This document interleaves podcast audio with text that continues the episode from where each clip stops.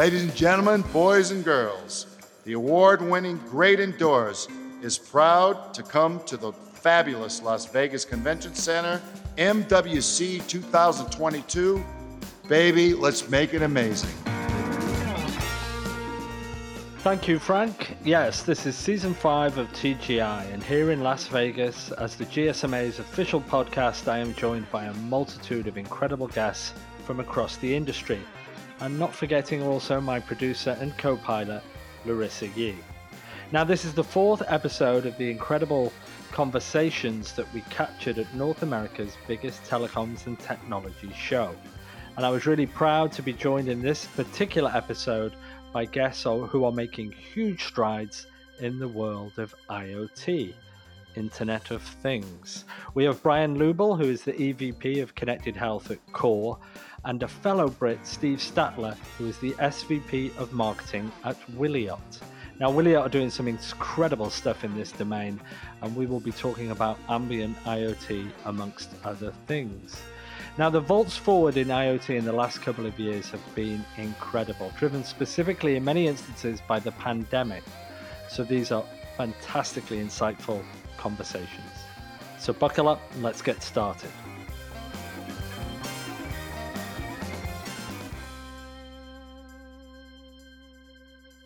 Okay, so my next guest on the Great Indoors here at MWC 22 in Las Vegas is Bryan Lubel, who's the EVP of Connected Health at KORE. Welcome to the Great Indoors. Well, thank you for having me. I appreciate you having us here. Yeah, thank you. It's great. It's great to have somebody back from KORE because uh, you guys were in Los Angeles last year and we spoke with your CEO and we had a great conversation. Uh, so, just for our, our listeners, give us a background on you know, a very quick overview on, on what KORE is doing, what's happened in the last 12 months, and more specifically your role as the EVP of uh, Connected Health. Sure, sure. Well, let's start first with kind of a broader view of what's happening with KORE. So KORE continues to put a, a real strong focus on helping enterprise customers adopt IoT technology and try to mm-hmm. simplify what is a very complex process, right? There's mm-hmm. a very complex ecosystem. It requires a lot of players. It requires organizations to either uh, find a robust set of partners to help them implement or to bring in so much internal subject matter expertise that may not be uh, their their wheelhouse in the business that they're doing, and that yeah. kind of translates to what we do in connected health, which is our customers in connected health.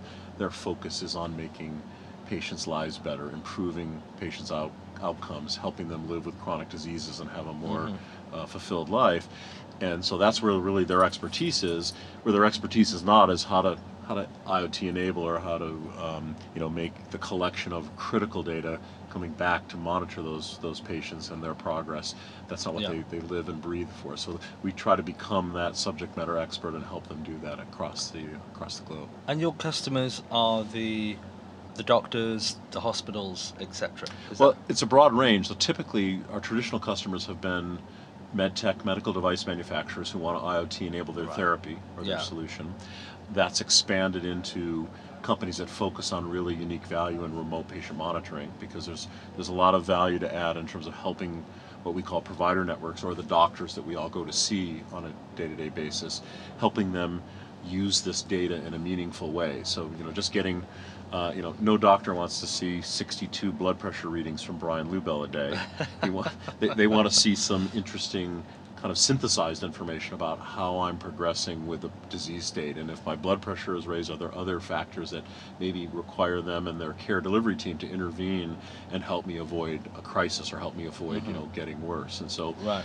th- there's a whole suite of companies out there that do analytics, that do workflow optimization, care delivery optimization, yeah. um, patient engagement, just getting patients engaged with the process to help yeah, bring yeah. the cost of healthcare down. Right? Yeah, yeah. And then uh, other types of customers that have really been growing for us in the last five years are pharmaceutical sponsors and what are called uh, clinical research organizations. These are the people that run clinical trials. Right. Yeah. And uh, you know, be really interesting to, to chat with you and tell you about what's happening in that yeah, space absolutely. as well, because it, it affected all of our lives in yeah. the last three years with the COVID pandemic. Yeah. So let's and let's talk about what's happened since COVID, particularly you know, when we talk about IoT adoption and when we you know uh, speculate on, on how it can look uh, in the future, you know we talk about replacing doctor surgeries with data centers, and like you said, doing the analysis, doing the uh, proactive care and the proactive measures. You know, we all have our smart devices now that are taking our blood pressure, the sensors that, that are monitoring us constantly.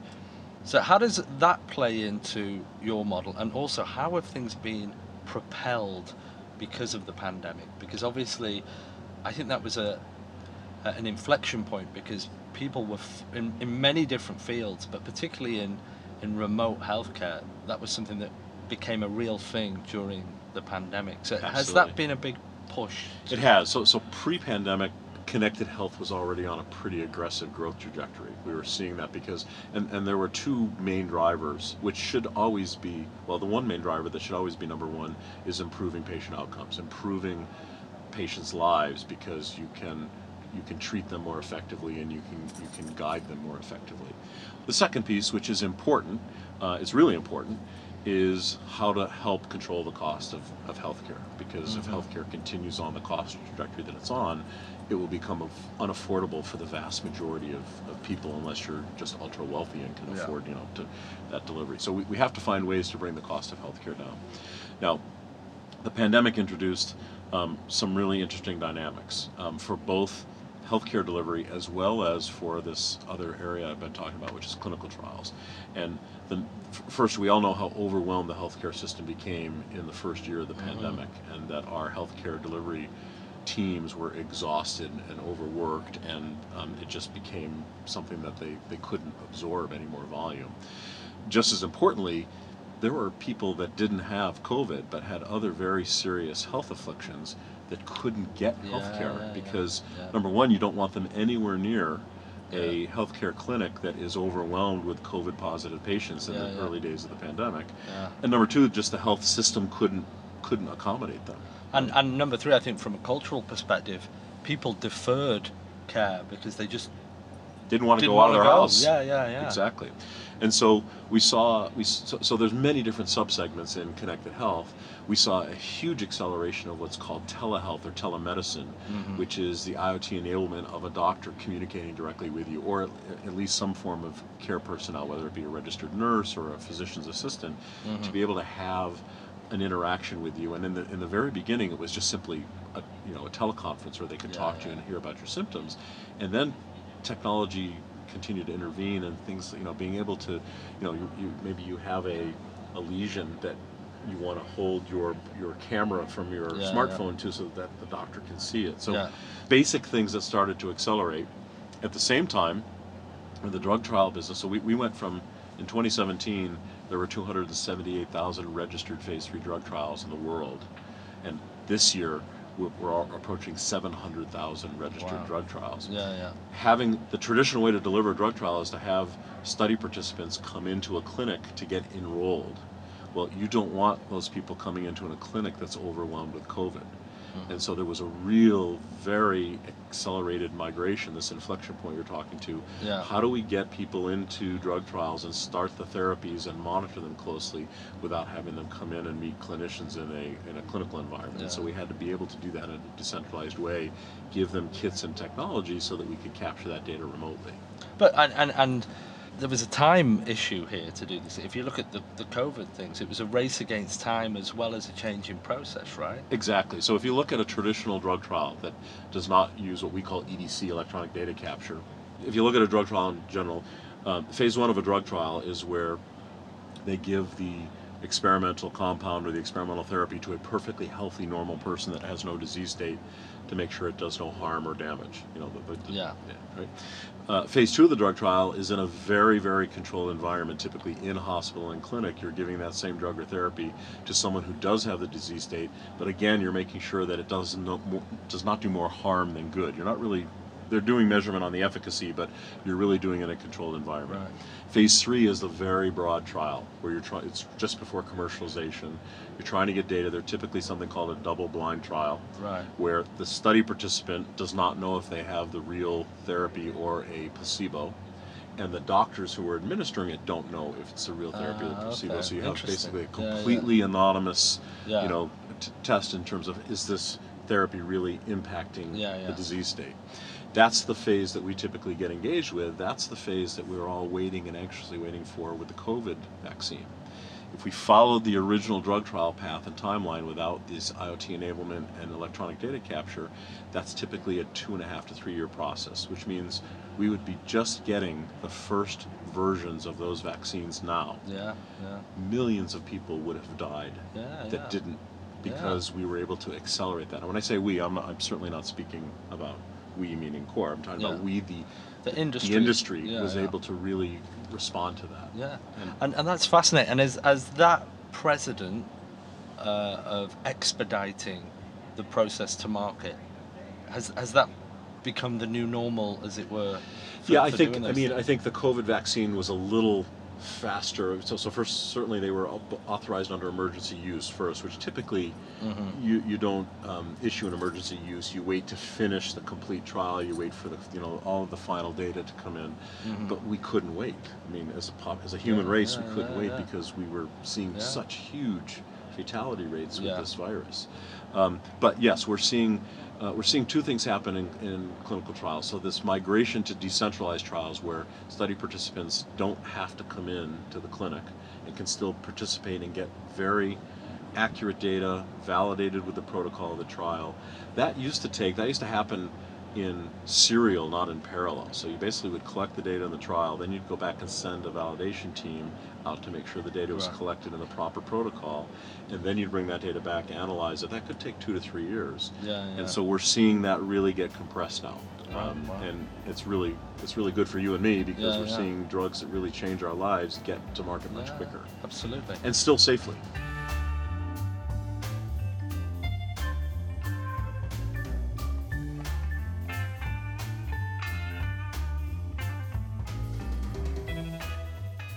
So, I mean, that's the, the fantastic examples of you know how the industry in, in this domain has has has shifted to, to face the circumstances of, of, of, of what was happening.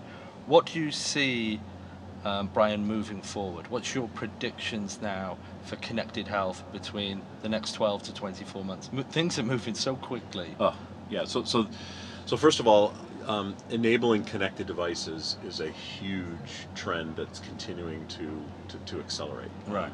So, where we saw a heavy focus on remote patient monitoring for chronic disease management and getting you and I things like a blood pressure monitor, a pulse oximeter, a weight scale. Yeah.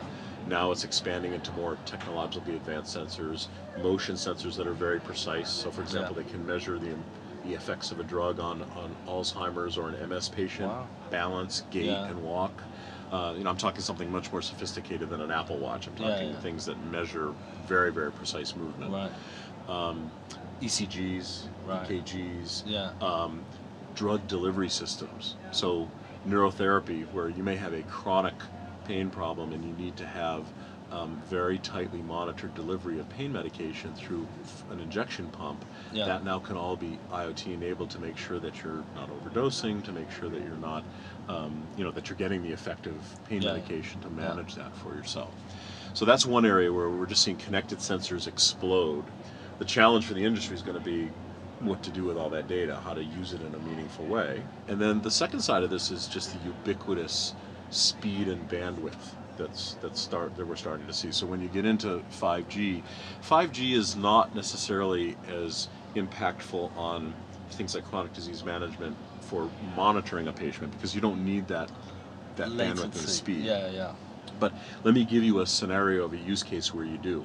So a type 1 diabetic today has uh, many will have an insulin pump and they'll have a subdermal continuous glucose monitor where they have a sensor in their skin and that's continually monitoring their glucose levels and then they have to dose themselves Yeah, yeah. with the insulin pump based on their knowledge of how their body for let's say you're you're in your 40s how does your body for the last 20 Yeah. years based on what you ate today how much you exercised give yourself the correct insulin Mm-hmm. dosage well imagine having ubiquitous high bandwidth connectivity where that insulin pump now has access to your entire history of Yeah. how your body has processed insulin Mhm. and glucose and now it's connected to the cloud and it can give you much much more detailed insight into how you should be dosing yeah. for your next dose. Or it could, or it could even potentially do it automatically. Right? It could, it could, and you know, there's that. We're going to get there. That's a, you know, that's the, Yeah, uh, that's yeah. the question of who's ready for that, right? like who's ready yeah. for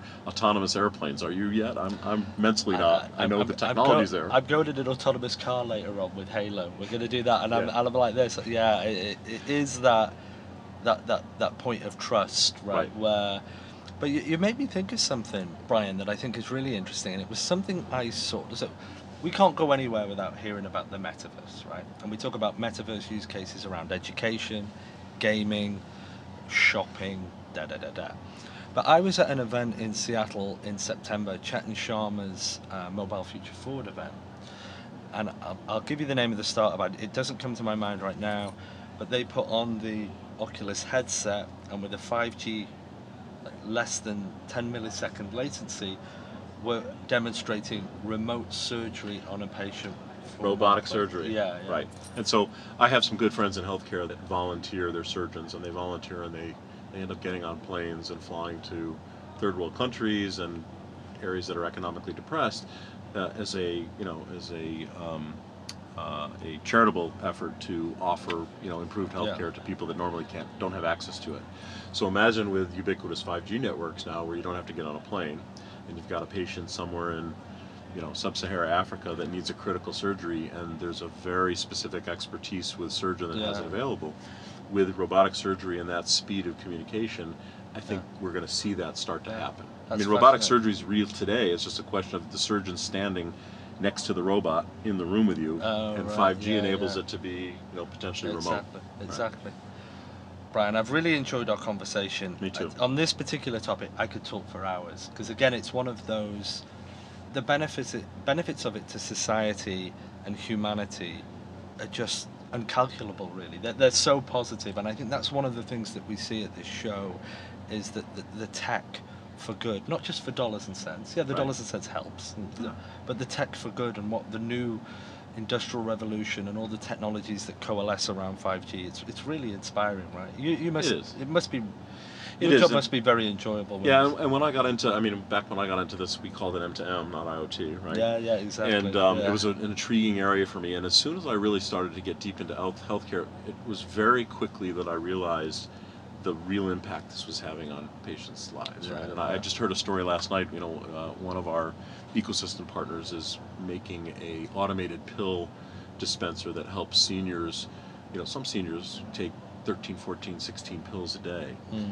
And I found out that the founder of this company lost his mother because she miss uh, she mistook her pills for a particular condition. It was a very simple thing that if she had just, but she didn't have the guidance. She was elderly. She was had early onset Alzheimer's, and without a device like this, it became really problematic. It was like Russian roulette. Was she taking her meds the way she Right. should? Yeah. And this inspired this gentleman to kind of make a student body left move in his career and go develop this solution because he saw what it could do Wow. to really impact somebody's life. Wow. So when I see us playing in that space and having that kind of impact, I wake up every morning energized and really excited about what we do. Not that I wouldn't normally be in business anyways, but Yeah, yeah. it- There's it's that good. extra factor. It's exactly.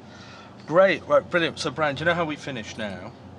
We finish uh, with what we call our TGI to go quick fire round. Okay. I'm going to ask you five questions, multiple choice. You have two options, and you just state your preference. Okay. And it just helps our listeners get a better insight into your personality. And Okay, it's a bit of fun to finish. Sure, sure. show. Okay, so you ready? This is TGI to go. TGI to go. Question number one Frank Sinatra or Dean Martin? Dean Martin. Okay. Everybody has said Dean Martin today. Everybody Well, said in Vegas. Frank Sinatra. Yeah. Yeah. I'm going to tell Larissa as well. She said nobody's heard of Dean Martin, and I was like, what? anyway, there we go. Blackjack or roulette? Blackjack. Yeah. And are you going to have an opportunity to? Uh, Played a couple times. Went up once, a couple hundred bucks. Went down once, a couple hundred bucks. So what I do is when I come to Vegas, I put a specific amount of money in one pocket. Right. And if, And and, when it's gone, it's gone, and I move on. That's very sensible. That's very sensible. New York or Los Angeles? New York. Yeah. That's self-explanatory. Coffee or tea? Coffee. And this is why I, I don't know why we're asking people this question, but it, it has elicited some interesting answers. Singing or dancing? Singing. Yeah. Yeah. Not that I'm a singer, but Are you in a band or anything? I, I, I was uh, in a in a brass band, not, Ah, a, not okay. a singing band. Growing up, and spent a lot of time in that. It was in the Ohio State University marching band, which is Oh, one of my nice. proud moments. Yeah. Um, but you know, those of us who like to fancy singing, thinking we can sing, I can carry a tune, but you don't want to hear much beyond that. Well, brilliant, uh, Bryan. I've really enjoyed our conversation today. Likewise, Thank nice you for to being meet a you. guest Thank on the. Great Indoors. Thanks for having us.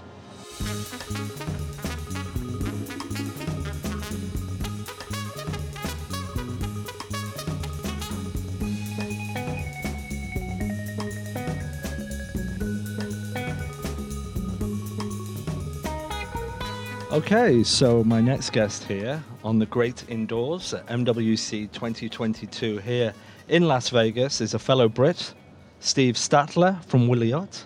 Steve, welcome to the Great Indoors. Oh, it's a great pleasure to be with you in this uh, wonderful environment you have here in uh, the heart of MWC. Yeah, wonderful, wonderful. Right, Steve, so give us an overview of, of what you do at Wiliot because we had a little bit of a chat before about it and it's quite fascinating. What's the, the elevator pitch, if you will, in two minutes? Very good. So, Wiliot is um, a cloud software company, uh, but we also are a semiconductor designer, and uh, we give away the chip designs and sell the cloud software. And but it all sits on this thing, which is basically a postage stamp-sized computer that powers itself by harvesting its energy from radio waves. So it's a battery-free Bluetooth device. And as I say, it's sticker sized uh, and it has got an ARM processor in it. It uh, can sense things like temperature and fill level, dilution of the things that the sticker is nearby, and then it communicates with phones and other Bluetooth devices. And uh, what we're doing is connecting every single thing to the internet, not just the old world of cars and uh, shipping containers uh, and appliances, but the things that are inside the shipping containers, cars and uh, appliances, food, uh, medicine, clothing, everything. It, it sounds amazing, and well, the, for, for so many different reasons. So, give me a real example of what this will enable now, because we talk about IoT frequently. We have done for years. We're right in the, this new uh, revolution of all the technologies coalescing around 5G. But this innovation in itself is fascinating. But give me a real use case how that would manifest itself in this new world. I'll, give you a couple. So, uh, one, your podcast started when COVID started, and one of our use cases was actually triggered by uh, a customer of ours, one of the large pharmaceutical companies, who wanted to be able to track and trace COVID vaccine vials Ah, okay. so um, shipping, you know, lots of them. That's all done with conventional IoT uh, devices, the cryogenic chambers. Mm-hmm. But what about that vaccine vial when it gets taken out of the chamber and it goes from the refrigerator to the clinic, clinic and, the, and gets in the hands of the, the nurse? Has it been left out in the sun? Is the vaccine actually going to do its thing? Or has it been left out in an environment that, that will mean that it actually does you no good at all? And so the challenge that they paid us to respond to was integrating our postage stamp tag and actually making it smaller, small enough to wrap around one of these vaccine vials and to measure the temperature, but also the fill level and whether it had been diluted properly, because you want it to be diluted before it goes into your arm. And so we, we did that. And that's one of the projects that um, I'm most proud of. It's, it's an amazing thing. It's one that hasn't really scaled for reasons that I'll come to, not because of our technology, but because of the ecosystem. That's why it's exciting to be here um, talking about the prospect of this technology, ambient IoT as we call it, becoming part of the future of the technology that everyone in this conference uses 5G and 6G. So that's one use case. And I want to mm. talk about another one which Sure. is scaling, which is in a way less exciting, but also very potent, which is Right. putting these stickers onto plastic crates that are used to take produce, zucchinis and tomatoes and strawberries from farms into stores. So basically, farm to store, cold chain. And what we do is we just allow a, a conventional plastic crate to become smart and connected. You stick these stickers on the crate, and suddenly it's like turning the lights on, and you can suddenly see all of the crates all of the time, uh, their entire path. And the, the, the reason why this is taking off is that the ROI is like trivial to calculate. You can have, rather than having to buy 5 million crates if you're a grocery store, you can buy 4 million because you know where they all are. Right. And you can manage where the pool more efficiently. Also, you can stop them getting lost and disappearing. So that's one of the problems with these more sustainable plastic crates is they cost more, and when you lose them, that that's, uh, costs more money. But the unexpected benefit, so that was kind of like the table stakes, here's how we get the project off the ground. What we found was uh, not only can you monitor the, the crates, but you can monitor what's in them. So you can start to get visibility on the state of the perishable products and you can take a supply chain that the, the retailer in this case thought that it was a three day supply chain and sometimes it was actually taking six days. So when strawberries take six days rather than three days, you, you know what happens. They're, Yeah, they're yeah, not yeah. looking so good, they're not tasting so good. They, you get them home and you're kind of disappointed. So by tracking the crates, you can see, oh, there's a there's like 30 crates that have been stuck at the back of that packing shed, and this FIFO, first in, first out, actually turned into a LIFO, and stuff's going bad. And Yeah, so yeah. we enabled Israel's largest retailer, a company called Shufersal, to, to spot that, to instrument their cold chain from farm to store. And now what they're doing is they're moving uh, from first in, first out at the store to uh, ripest first. So when crates of produce come in the back of a Shufersal, if one is actually riper, they can push that out uh, and get it sold and start to eat away at this terrible problem of food waste, which is a big part of what's afflicting the, the, the planet. 40% of food is wasted Yeah. before it gets to, to, Yeah. to the store. So those are two use cases. There's the vaccines and the produce, but there's so many more, so Yeah. many more.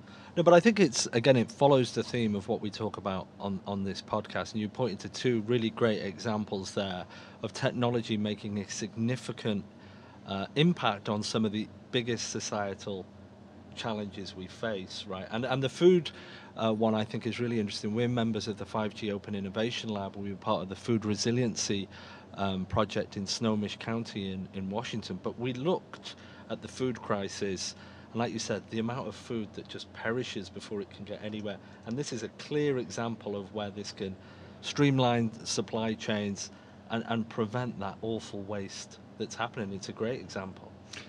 It is cool, and that's one of the things that's you know driving our growth uh, at the moment. And uh, you know, Wiliot as a company, we're very fortunate. We have amazing investors: Verizon, NTT Docomo, SoftBank led a 200 million dollar investment round at the end of last year, PepsiCo, Qualcomm. So, you know, our challenge is not is this technology interesting and disruptive? It, is. It's how quickly can we get this to realize its full potential. And in a sense, we have a problem, which is we're highly differentiated and novel. And we've recognized that that's actually slowing down the adoption of this technology because um, you know we're relying on partners to apply this to so many other use cases, but it needs momentum, and that's why we're super excited to be here at MWC because it marks the uh, start of another odyssey in this um, telco industry that we're all part of, which is um, 5G and 6G embracing ambient IoT and having some of this technology actually integrated into the stack that will make it much more pervasive. So for Wiliot, it's a very important time.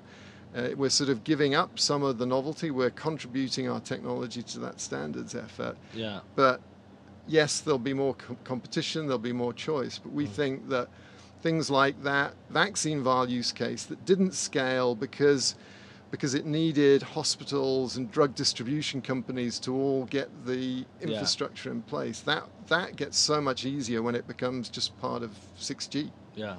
So let's talk about. I love that term, ambient IoT. Yes. And the first time I heard it was when we spoke before. Yes. Steve. Is that your t- is that come from you? Your t- or is that Well, we've been an using it. acknowledged term? It's right an acknowledged term, uh, ambient computing, a- ambient IoT. Um, these are actually terms that are now being used by 3GPP as they debate what's going to go into release 18 and release 19. So, yes, it's one that we've been talking about.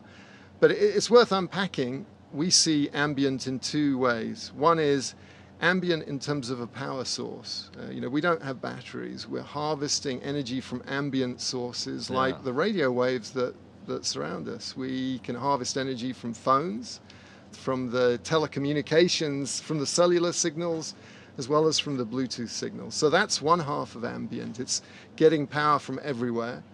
But the other half is putting intelligence everywhere, having uh, starting to put these uh, computer connections into every single thing, so everything becomes connected.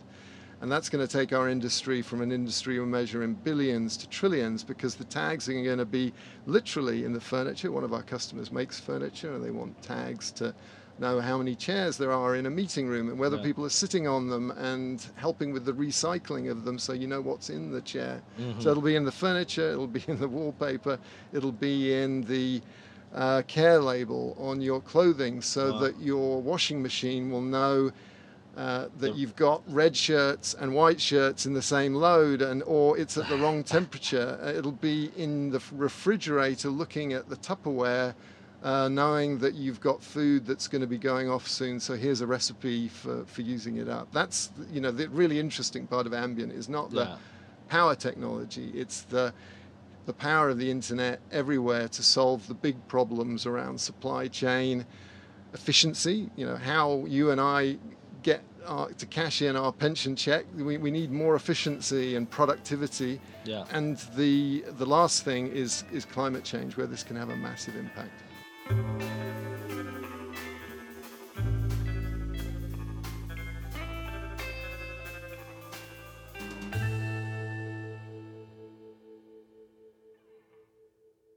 I've always remembered because IoT to me is always an evolution of M to M, right? Where we were, and we have been. We always talked about smart meters and and and power, uh, and the economics of it were always a little bit.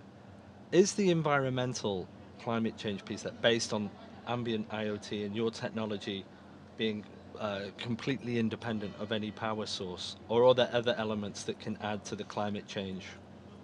so yes it's that it's this is a much more sustainable way of getting connectivity is getting rid of the, the batteries and Yeah. reusing the energy that surrounds us if we could see the radio waves around us this would be like a technicolor it would be like we were on lsd or something we'd just be seeing color everywhere I've seen that before because we did a video back in the day where we said if you could see it, and we put it in the video, and it's crazy, right? Well, come to our booth because we're actually using augmented reality to superimpose the, the, the, the data from our tags. Uh, Right. And you can see the color of the tags as they start to uh, broadcast in the temperature. That, that wasn't a plug. I was. I No, wanna- I- I- you're allowed to plug. Honestly, plug away. The, the important point is about the environment. So you were asking, is it beyond uh, just a more sustainable IoT Yeah. edge node? And it is. It's really there's three things that we can do to make a huge difference in terms of climate change. One is moving to dynamic real-time carbon accounting. The the LCAs that are part of what the ESG uh, heads are, are doing to everyone's having to measure their carbon footprint now thanks to the SEC rules that just went into effect thanks to the EU, EU rules. Every company is going to have to know what its carbon footprint is and people are panicking right?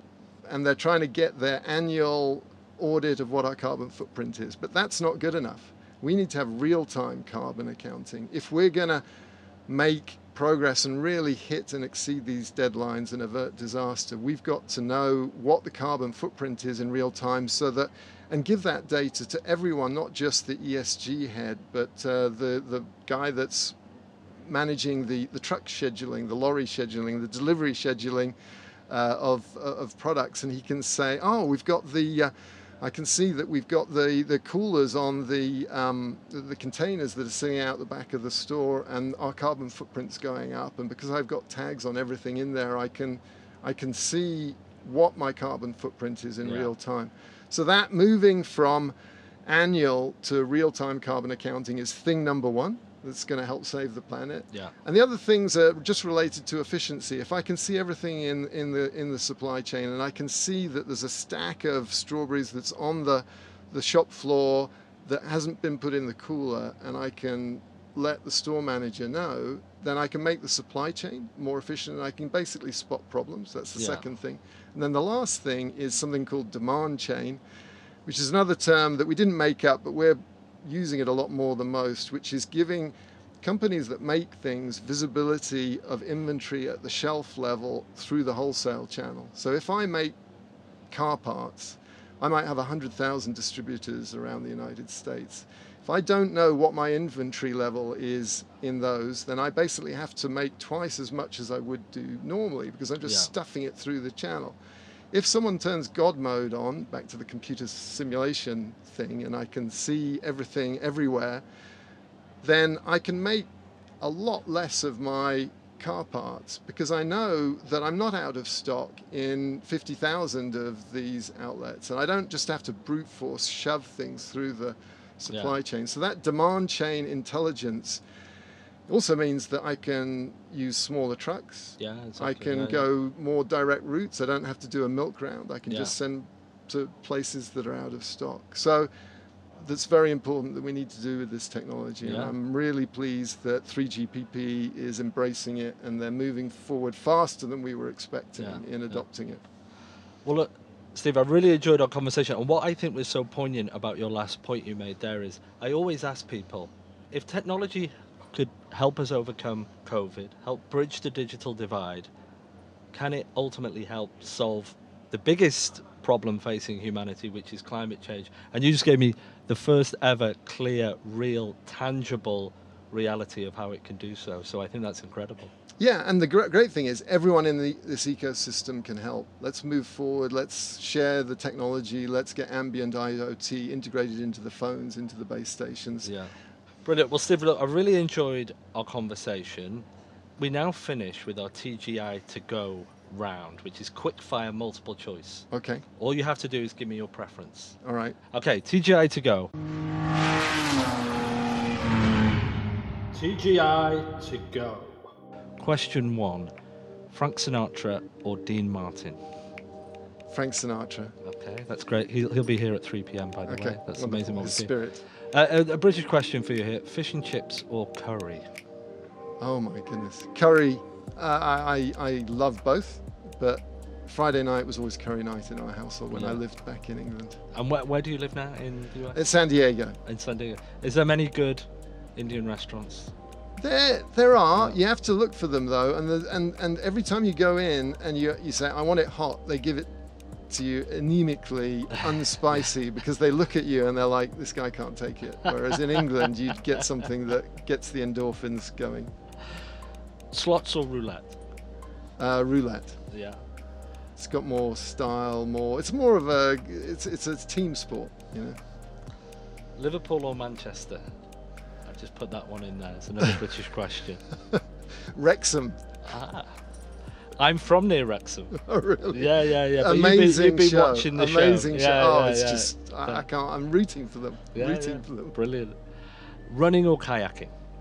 Oh, I like both. Uh, kayaking is. Uh, I, I San Diego's got some great uh, waters, so I, I do kayak occasionally. Excellent.